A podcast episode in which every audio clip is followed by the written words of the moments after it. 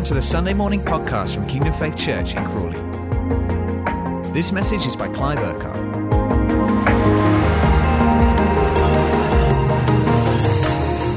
Well, it's great to be together as a church today, and a huge, huge welcome to all the congregations Worthing, Burgess Hill, Crawley, Horsham.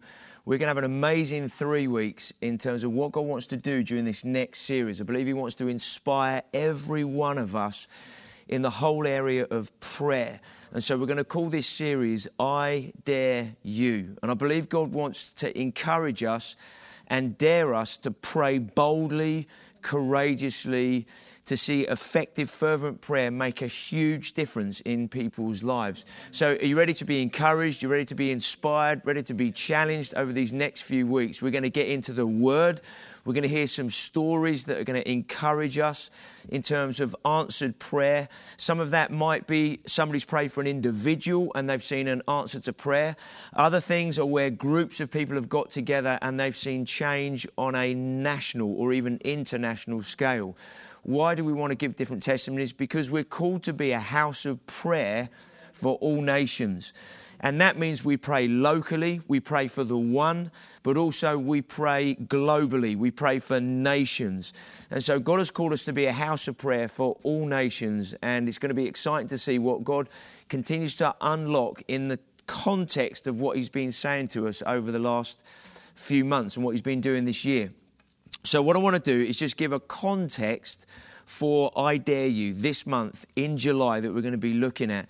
Now, during June, we did a whole series on just do it. Just share your faith, how we communicate our faith, how we sit down next to people that don't know Jesus, how we love people, embrace people, how we see people come to know the Lord. And so, hopefully, your faith has been encouraged during last month to step beyond where you might have been before in your witness and to step into something new in terms of sharing your faith. Now, we want to build on that this month in July and going into August and then going into the autumn. So, a little bit of a domino effect here over the next few months because we don't just want to live week by week as a church. We want to see a momentum build in terms of what God is doing. And so this month in July, we're going to be looking at praying for the one, praying for individuals, but also praying on a bigger scale to see bigger things happen as well over the next few weeks. And that's going to build on sharing our faith. Now, it's great to, to know how to share our faith. It's great to know what we need to say and to sit next to people. But at the same time, that needs to be coupled with prayer and praying for the ones, for the families, for the households that we're reaching out to locally in our 25 mile radius. And, uh, and beyond. So, we want to pray effectively into that. So, some of this stuff over the next few weeks is going to help us pray more effectively into that. But also, this month, we want to build into and prepare for what we're going to be doing in August. Now, in August, we know it's summer holidays and people are chilling out a bit more, a bit more relaxed kind of feel about life. Well, we're going to do a whole series during August called At the Movies, and we're going to base each week around a particular movie that has a theme, a redemptive kind of theme in some way or other. And so we want to encourage you to pray into August, not just about having a great time yourself, but also who are you going to bring? Who am I going to bring on Sunday to our respective congregations to At the Movies? So it's going to be a great time as family because all of us are going to be in together. There's no children's ministry during August. We're going to be together as a church family. And so we're going to be at the movies together. It's going to be fun. We're going to have a lot of laughs, but at the same time, it's going to be powerful in terms of what God does, not just in us, but in all of those people that we're going to bring that don't yet know Jesus. So, how many of you are ready to do that? How many of you are ready to invite people uh, next month with a great expectation of what He's going to do in their lives? Now, leading then into the autumn, into September, on September the 8th, we're going to have like a launch Sunday into the new year. And uh, we're going to kind of prime the pump, ready for the, the kind of last part of the year. And we're going to follow that during that week from the 8th onwards. And we're going to have a, a week of prayer and fasting and we're going to just press into God. We're going to have some encounter nights during that week, and we just want to start the autumn really pushing into God and into His purposes, so that after the summer, where, where it's great to recoup, get refreshed, and and uh, just take some time out, we want to then kind of put our foot right back on the gas, you know, for for the autumn and everything God wants to do. So, you ready for that one? So, we're going to kind of set the dominoes up, as it were, over the next few months. We're going to flick them, and there's going to be like a momentum that's going to build into the, uh, the rest of the year. So, let's expect God to do more in the second part of the year than we've seen in the first half of the year. We've had an amazing first half of the year. People giving their lives to the Lord, people coming back to the Lord, some amazing miracles taking place, some great stuff that God has been doing. But it's a, it's a taster. It's a taster of what is, what is just beginning. So I'm looking forward to the next half of 2019, and we're going to have an awesome, awesome year. So you ready? You ready for 2019? Brilliant. Now, let me ask you a question. What is prayer and why do we pray? Now, in a very, very short answer, prayer is bringing everything into alignment with God. That's why we pray. So, prayer is not just saying something that we hope to happen. Prayer is not just saying something that we would like to happen. Prayer is based on what God wants to do. It's based on His Word and His will. And so, what we do is we, we hear, we understand what His will is through His Word and by His Spirit. And then we firstly align ourselves with Him, with His Word and His will. We then align together with His Word and His will. And then we begin to speak that and declare that and command that and decree that into being. So we see in Romans chapter 4, it talks about Abraham, who was somebody who heard God say something to him in the impossibility of his life in that moment that he was going to bear a son through his wife who couldn't have kids and he was too old. And God had promised to bring a nation and then bless the nations through him. An impossible situation. But the Bible says that he believed God and it was credited to him as righteousness. But what it also says there is that he believed something that wasn't as though it was. And so he began to speak what wasn't as though it were because he believed what he didn't have on the inside more than what he saw on the outside. So faith overtook the circumstances. Faith overtook the reality of the moment because faith says what God says you have.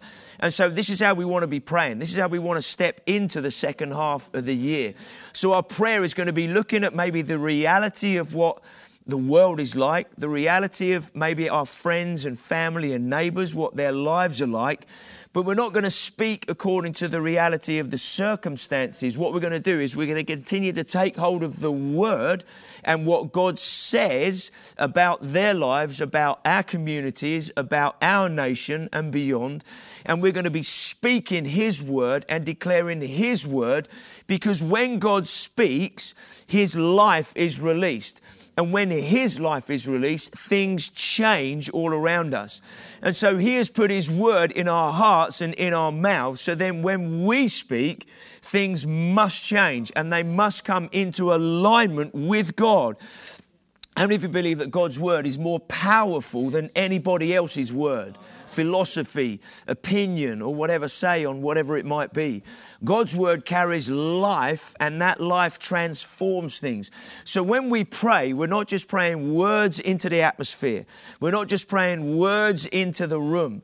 What we're doing is we're lining up our hearts and our minds and our understanding and our will with God, and then we're saying, God, I agree with you and now I'm going to be to speak that and declare that, and I'm not going to be put off by the reality of the circumstances or what I might see around me, because the reality of what you've said is stronger on the inside of me than what I see on the outside. Amen?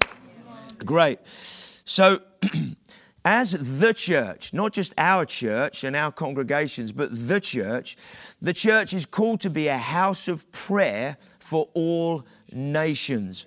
That means every church has a mandate from God to pray locally, nationally, and globally. And so, as a church, we want to make sure that we're doing the same, that we're reaching out locally, we're reaching out to our region and nation, but also we're praying for the nations in terms of what God wants to do. Now, the word church in the Bible, when Jesus is with the disciples and he asks them the question, who do the, who do the people say I am? And they say, well, they say you're Elijah, you're John the Baptist, you're a prophet, you're this, that, and the other. Then he says, well, who do you say I am? And then Peter says, well, you're the Christ, the Son of the living God. And then he says to Peter, Now you've, you've received that as revelation. You've received that not by somebody else telling you something, but you've received that by revelation from heaven or from God. Now, then Jesus says, and on that rock, on that revelation, that understanding that He is the Christ, that Jesus is the Christ, He said, I'm now going to build my church, and the gates of hell will not be able to prevail against it. Now, the word church there we often translate as the word uh, set apart or called out, and it does mean that, but there's a much, much stronger meaning to the word church there. And the word used there is ecclesia okay? Ecclesia. Now, it does mean called out and set apart, but it means something a lot fuller, a lot stronger. What it actually means is that ecclesia means to govern and to legislate. Just get that in your spirit for a minute to govern and to legislate. Now, if it says on that, Jesus said, on that revelation, I'm going to build my church, okay? He's saying, on the revelation of, of, of, who I am as Jesus Christ, the rock, I'm going to build an ecclesia. I'm going to build a people who legislate, a people who govern, and the gates of hell will not be able to prevail against the people who legislate and govern in the kingdom of God and in the purposes of God. Now, how many of that, how many, eh, when you hear that, how many of you think, wow, that's going to change the way that I pray? I'm not here to pray a nice prayer. I'm not here just to hope that something might might happen. Now, I'm here as a believer. We're here as the church. We're here as the people of God to legislate on earth what has already been released in heaven. We're here to bind on earth what has already been released in heaven. We're here to govern, to legislate. So we're here to stand up in God as the body of Christ, as sons of God, as ambassadors of God. We're here to see something outworked on the earth that has already been released in heaven. How many of you know that is going to change the way you pray? It's going to change your approach, your mindset to prayer, and everything God wants to do. So, if we're going to be effective in our prayer in these coming weeks and months, if we're going to step into another gear uh, of boldness and courage and, and, and fruitfulness in prayer, that ecclesia, that outworking of all of that, it starts with alignment. If we said prayer is aligning everything around us with God and His purposes, because that's what it is. Prayer is not, God, would you bless me? Or can you do this for me or that for me? He does do that stuff. But the primary reason for prayer is as believers on earth, we connect with God's heart and will and then we are legislating, governing, releasing that will and that purpose on earth as it is in heaven. So that whatever is on earth then has to come into alignment with God. That's why we pray. That's why prayer is so powerful and effective. So it starts with alignment, but where does that alignment start? It starts in us as individuals. It starts in us as the body of Christ, as the church.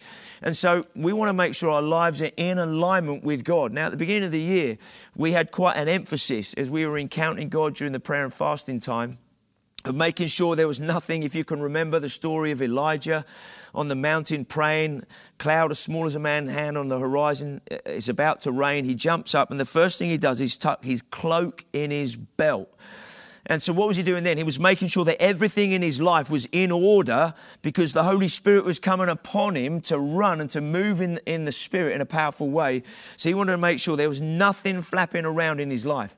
And so, we want to make sure our lives are continuing to be in alignment with God. Uh, because of what he wants to do in us and through us. So it starts with us as individuals, but it starts then with us collectively as the body of Christ, that together as a church, in each respective congregation, then as a church together, we are in alignment with God and with one another. So, relationally, so key to be in alignment with God. There's no upset, there's no offense, there's no issues, no outstanding stuff taking place. And so, and, and as believers, if there is stuff, we, we need to go to our brother or our sister. We need to go humbly. We need to make things right if we need to, whatever we need to do, because God's purposes and what God wants to do in one sense, are more important than just whether we're a bit upset with this, that, or the other. So, so we need to make sure that as the body, we're in alignment not only with Him, but also with, with one another so that He can, His purposes can be outworked in a really powerful way. So there's that on that personal level. Then when we operate, pray, we act, we go, we live together in that alignment, then there's going to be a greater release of His life and power to see that alignment in our in our lives with our friends, our neighbors, our family, our community, our town, our region, nation, and beyond.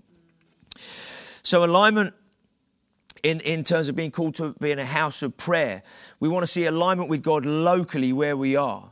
And we're praying for our friends and family. We've got cards that we, we use, the Win the One card. We're praying daily for our friends and family. Why? Because we believe that prayer changes things.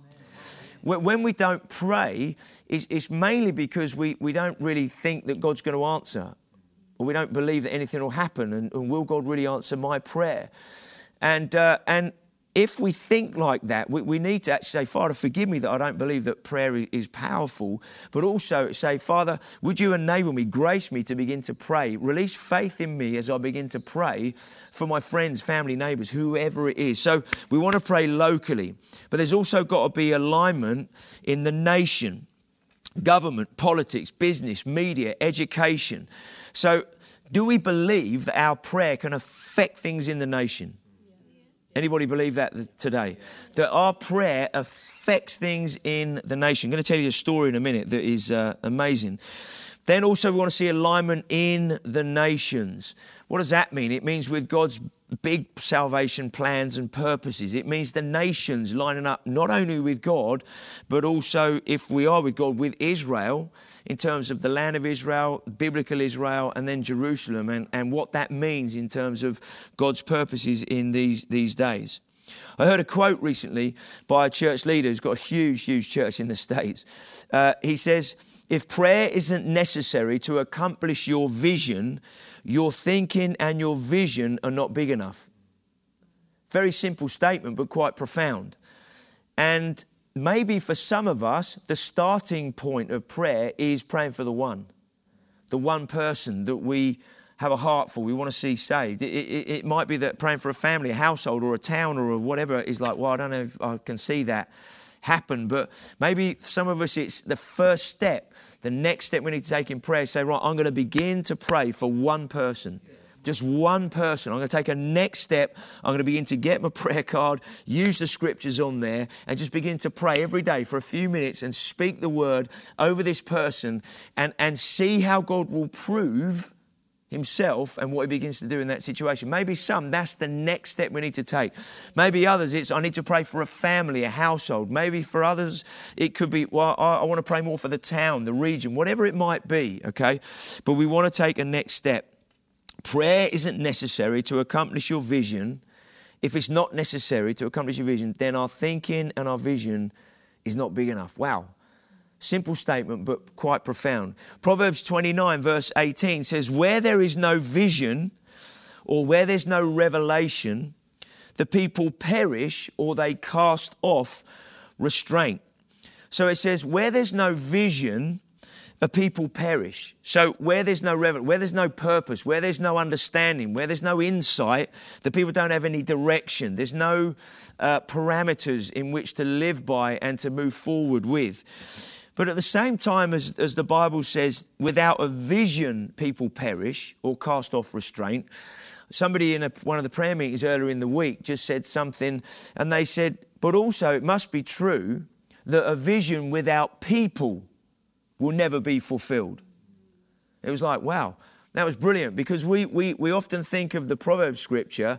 Uh, uh, people without vision will perish, but actually, where there is vision, if, if God has always got vision for something, but if there's no people to carry it, how's that vision going to be fulfilled? So, you and I, as believers, you and I, as the church, we are carriers we are people of vision. We are people that have revelation of who God is and what He wants to do.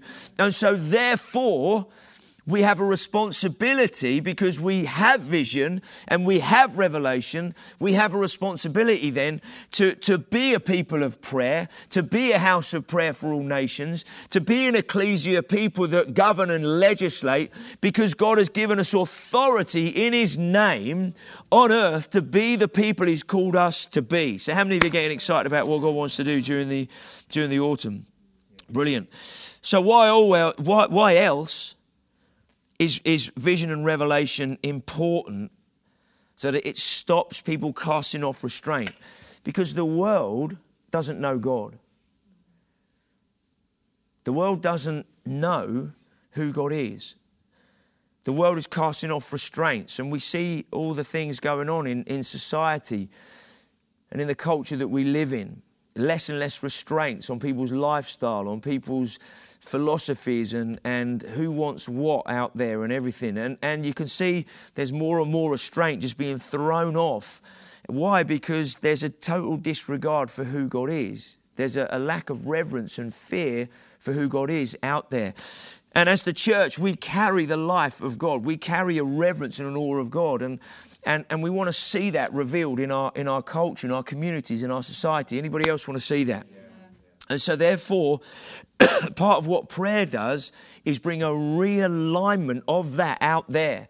And in order to pray in that way, we have to pray bold prayers. We have to pray courageous prayers. We have to pray big stuff, you know. God has spoken to us about living in unprecedented days. That, that at the beginning of the year, which means we haven't seen the things before that He wants us to see. So when we begin to pray, we're not praying, God, would you do it again? We're not looking back at what God has done in the past and say, God, would you do it again? No, what we're doing is we're looking forward, saying, God, you've said you, are doing unprecedented things because of the day we're living in. So we're looking to see things that we've never seen before we are looking to see God work on a scale that we've never seen before or even read about in books before. How many of you believe that? That's the day that we're in. And so, what we want to do, we want to grab hold of what God is saying. We want to take a hold of that and say, God, I believe that. I receive that. I, I live in that. I want to move in that. And, and uh, so that as a church, we advance in a really strong, powerful way over the summer and into the autumn and into 2020. So let's have a quick look at Genesis chapter 26. I want to pick out a few things in there that I think are going to really help us uh, pray over this month, into next month, and into the autumn, and and uh, the people that we're going to invite to at the movies, and what God wants to do during August, and and in other times of fellowship, friendship, hanging out. There's going to be during that month. So let's have a look at Genesis 26, and uh, going to pick out a few things here. He says, Now there was a famine in the land. So this story is about Isaac. Uh, Abraham, his father, is dead. Isaac is now uh, the person that's carrying the promises of God into his generation to then pass it on to the next generation. But he says here, there was a famine in the land. Now, that was a, a physical famine. They had no food. Now, we want to parallel some of the natural stuff that's talked about in here with some of the uh, in a spiritual way for the time that we're in now. And in one level, in, on one, in one sense, in our nation, we're, we're in a spiritual famine.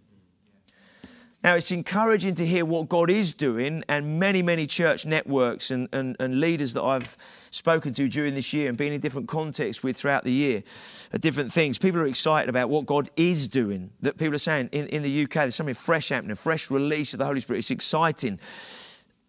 Why? Because God wants to overtake the famine spiritually with His abundance and with His fullness. And so it says here, there was a famine in the land besides the earlier famine of Abraham's time. And Isaac went to Abimelech, king of the Philistines, in Gerar. The Lord appeared to Isaac and said, Do not go down to Egypt. So there is famine.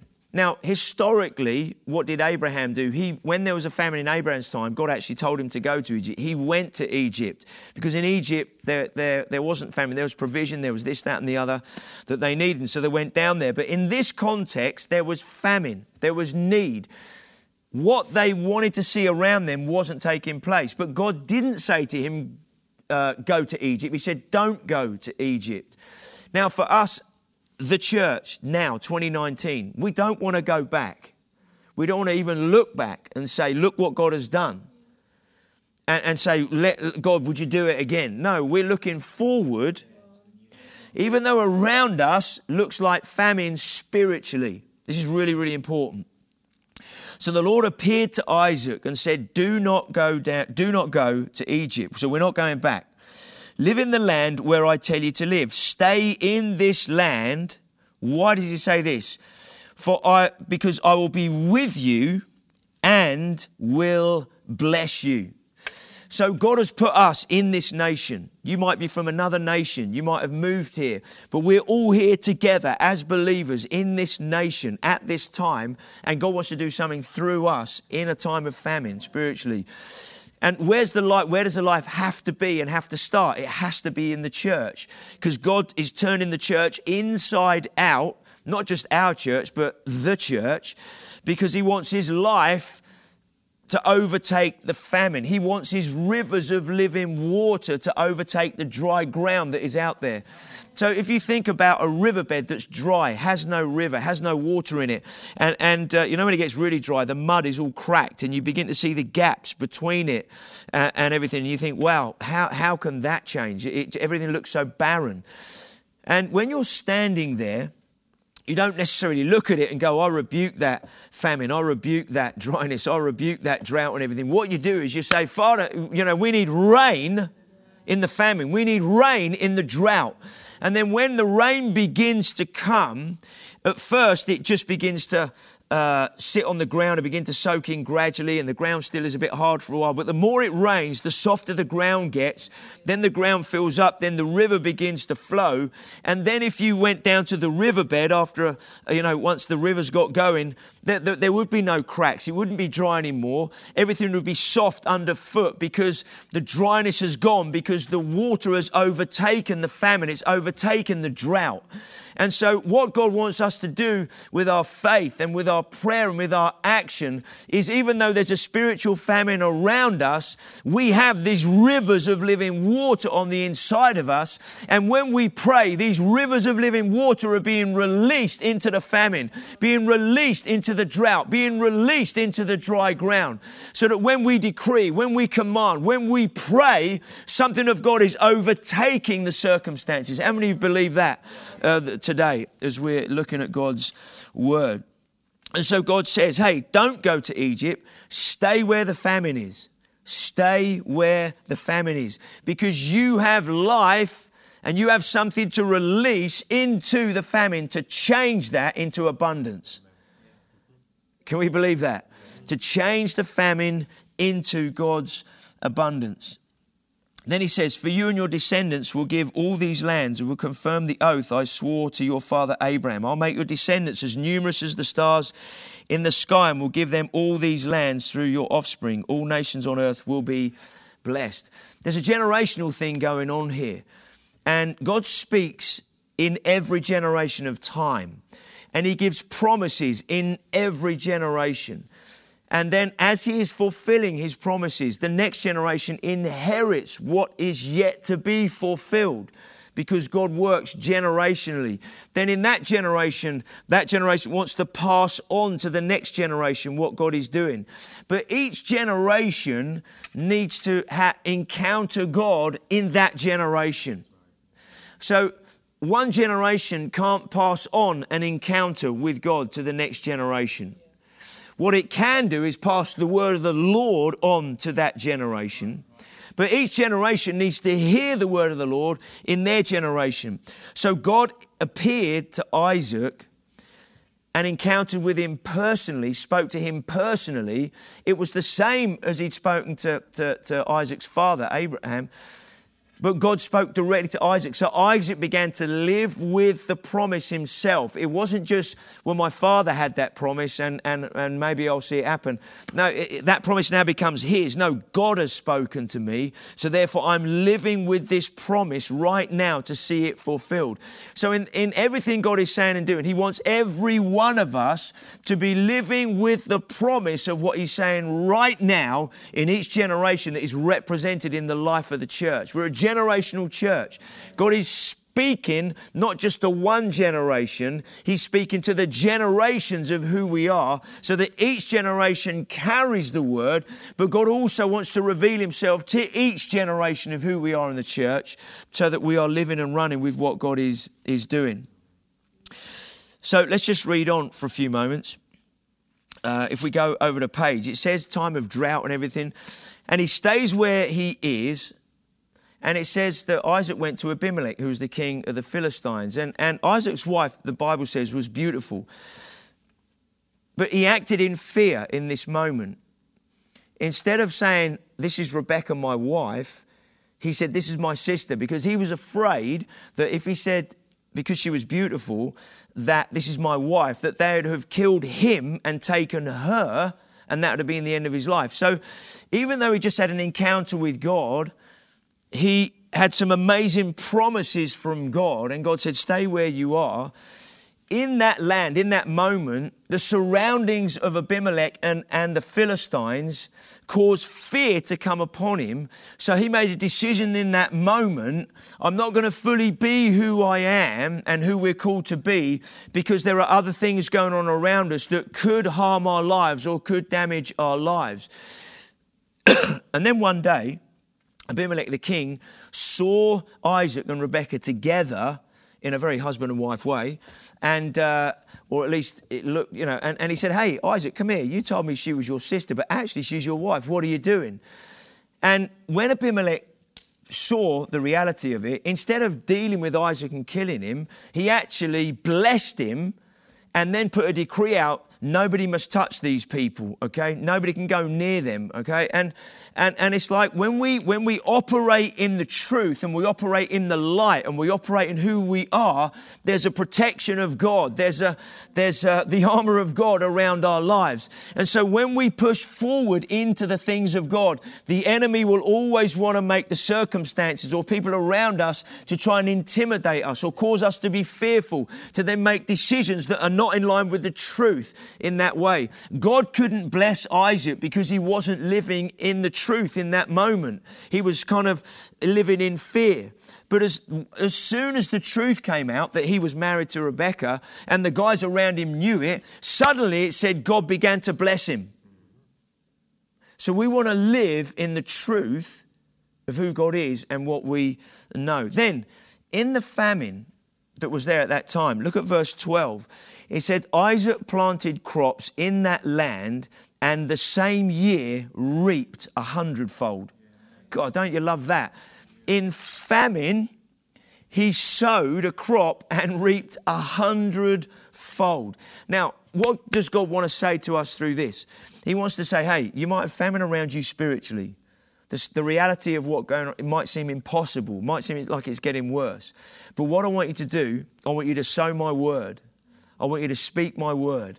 I want you to declare my purposes. I want you to command my I want you to decree my word. I want you to speak and sow into the famine that is around you. And as you sow life, as you speak life, and then as you act upon what I'm saying to you, you're going to reap a hundredfold. You're going to see a harvest. The, the famine's going to be overtaken with a crop, with a harvest, with people's lives being changed, transformed on an increasing basis, more miracles being released, a greater outworking of God's life and power. How many believe that? Come on, guys, we really need to step into the things of God. We're not going to wait to the autumn.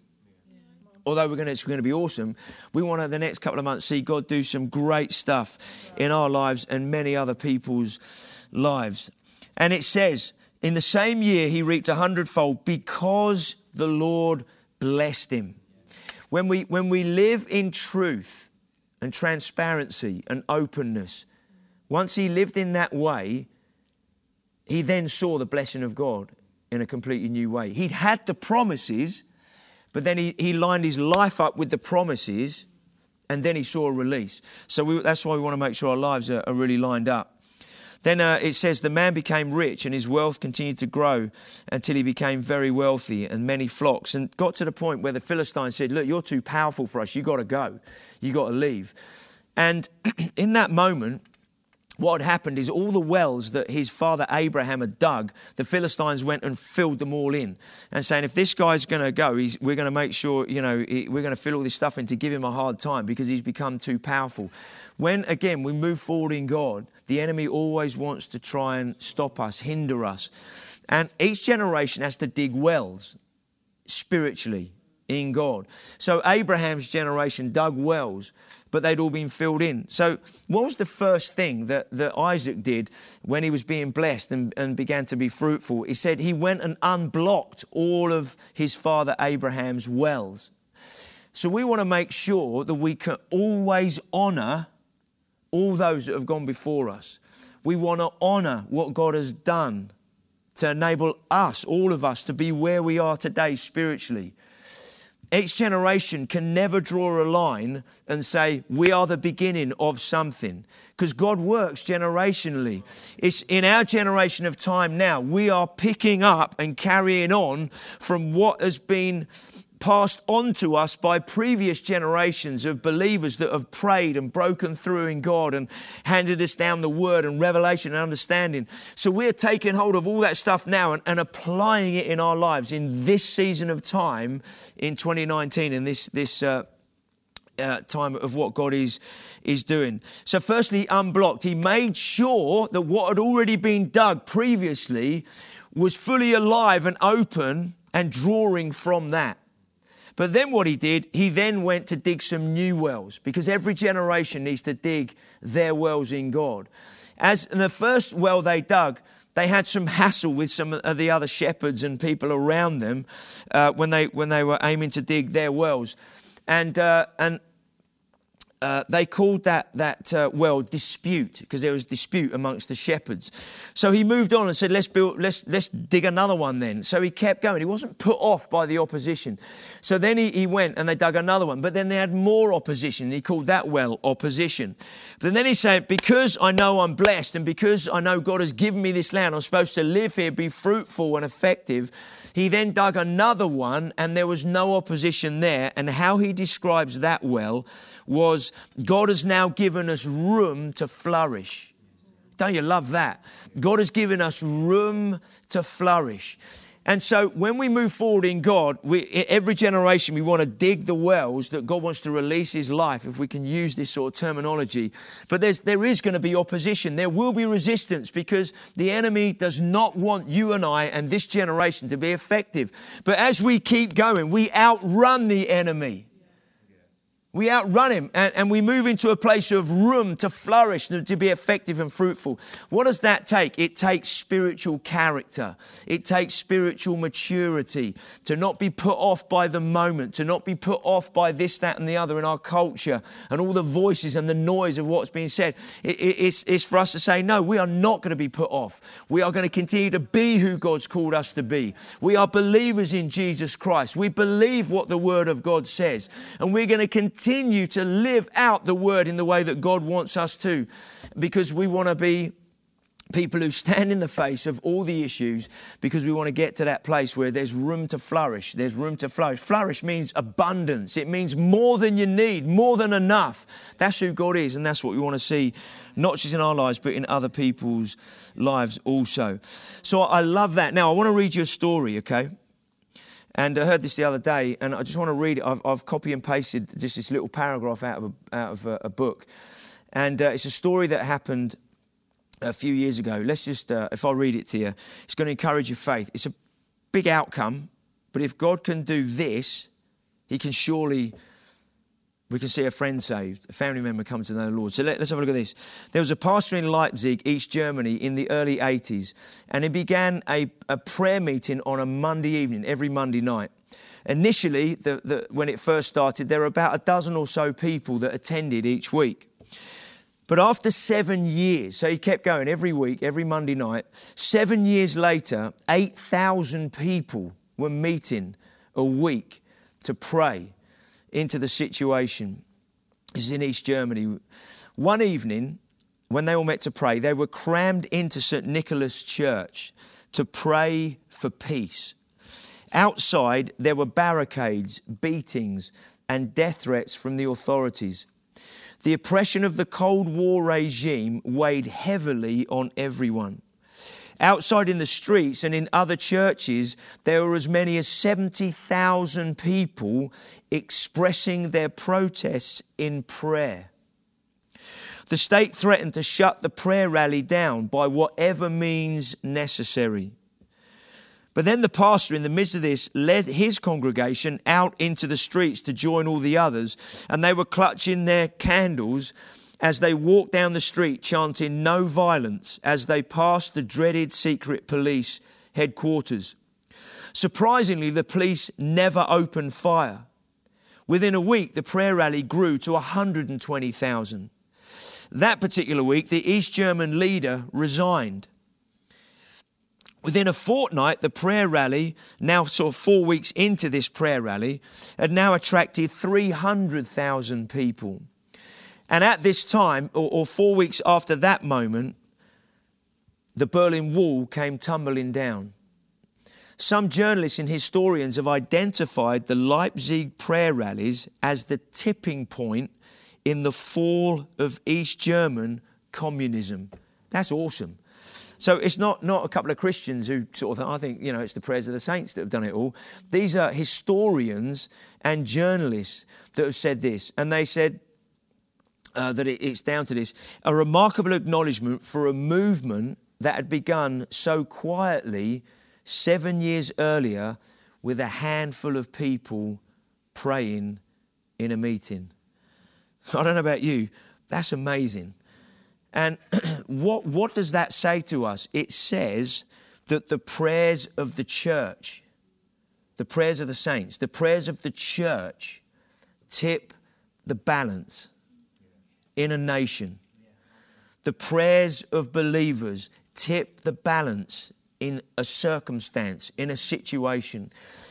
And so, whether we're praying for the one, the one person on our, on our cards, prayer cards, or the family, the household, or whoever they may be, whether we're praying for our town, our nation, or nations, our prayers aligned with God tip the balance. They make all the difference.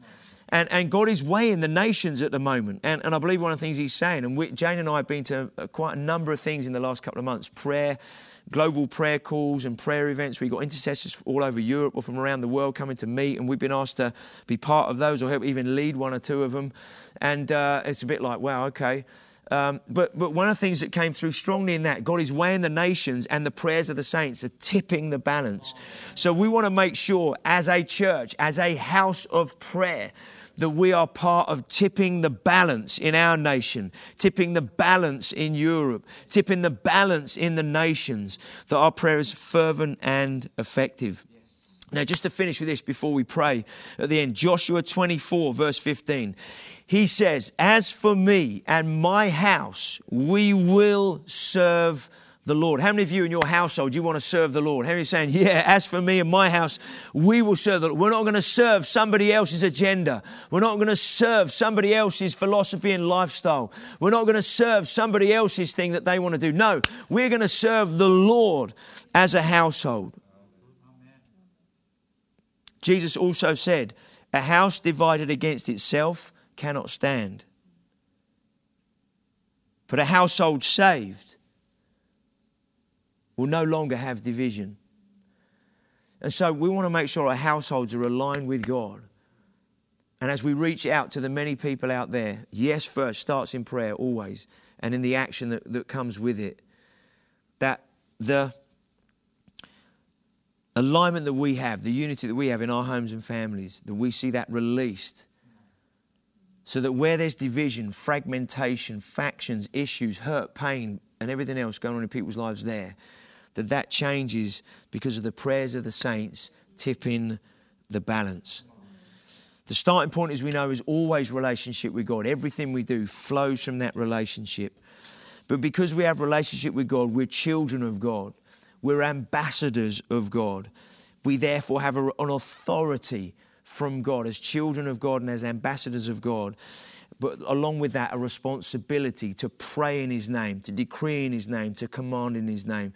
So, whatever congregation you're in today, let's stand together and we're just going to pray. We're going to respond this morning uh, to what God is saying to us because we want to be a people who are sowing in famine, sowing in prayer, sowing in action. We're going. We're not going to be put off by what is around us and all the stuff that's happening in the news and everything else about our nation at this time. No, we're going to be people who sow into famine. So, let's stand on our feet together together and, uh, and let's pray together. Just raise your hands around the room. Father, we thank you that you've called us to be a people of life, not death. You've called us to be a people who release who you are on earth as you are in heaven. Father, I thank you that you've called us to, to be people who carry your, your living water that overcomes the famine, that overtakes the drought. And so, Father, I thank you for a release of faith today, a release of faith right now in every one of our hearts and lives, that we begin to pick up in a fresh way, praying for the one, the one person, the one couple, the one family, the one household, the town we're in, the community we're in, the region we're in, the nation that we're part of. Father, we thank you that the prayers, our prayers even, tip the balance in situations change circumstances. You say, when two on earth agree in your name, your Father is there to accomplish it, to do it, to see it outworked. And so there's more of us than two that are agree. So, Father, we thank you for what you are doing, but we thank you for what you are about to do, the increase of what you are doing. So, Father, we thank you. We praise your name. If you can bring the Berlin Wall down at the end of the 80s in 1989, you can bring loads of other walls down in people's lives and in this nation, in our day and in our time. So, as a church, in, in every one of our congregations, we set our feet on the solid rock of who you are, Jesus Christ, the Savior. We want to be the ecclesia you've called us to be, legislators, governors, Father, in the Spirit as part of our responsibility, so that things change in our nation because the church is standing up and being who we're called to be in this, name, in this time. So, Father, we thank you. We praise your awesome, wonderful, mighty name name. And everybody shouted, Amen, Amen. I'm sure in your congregations now you're going to pick up a little bit more with your congregation leader and just pray into some things. So have an amazing time, be really blessed, and let's let's uh, expect God to do great things this month and into next month in August with At the Movies. So get praying, get inviting, and let's see God do some amazing things. Bless you. Thank you for listening to this Kingdom Faith podcast. We trust it's been an encouragement to you. For more information and resources from Kingdom Faith and our other audio and video podcasts, please visit www.kingdomfaith.com.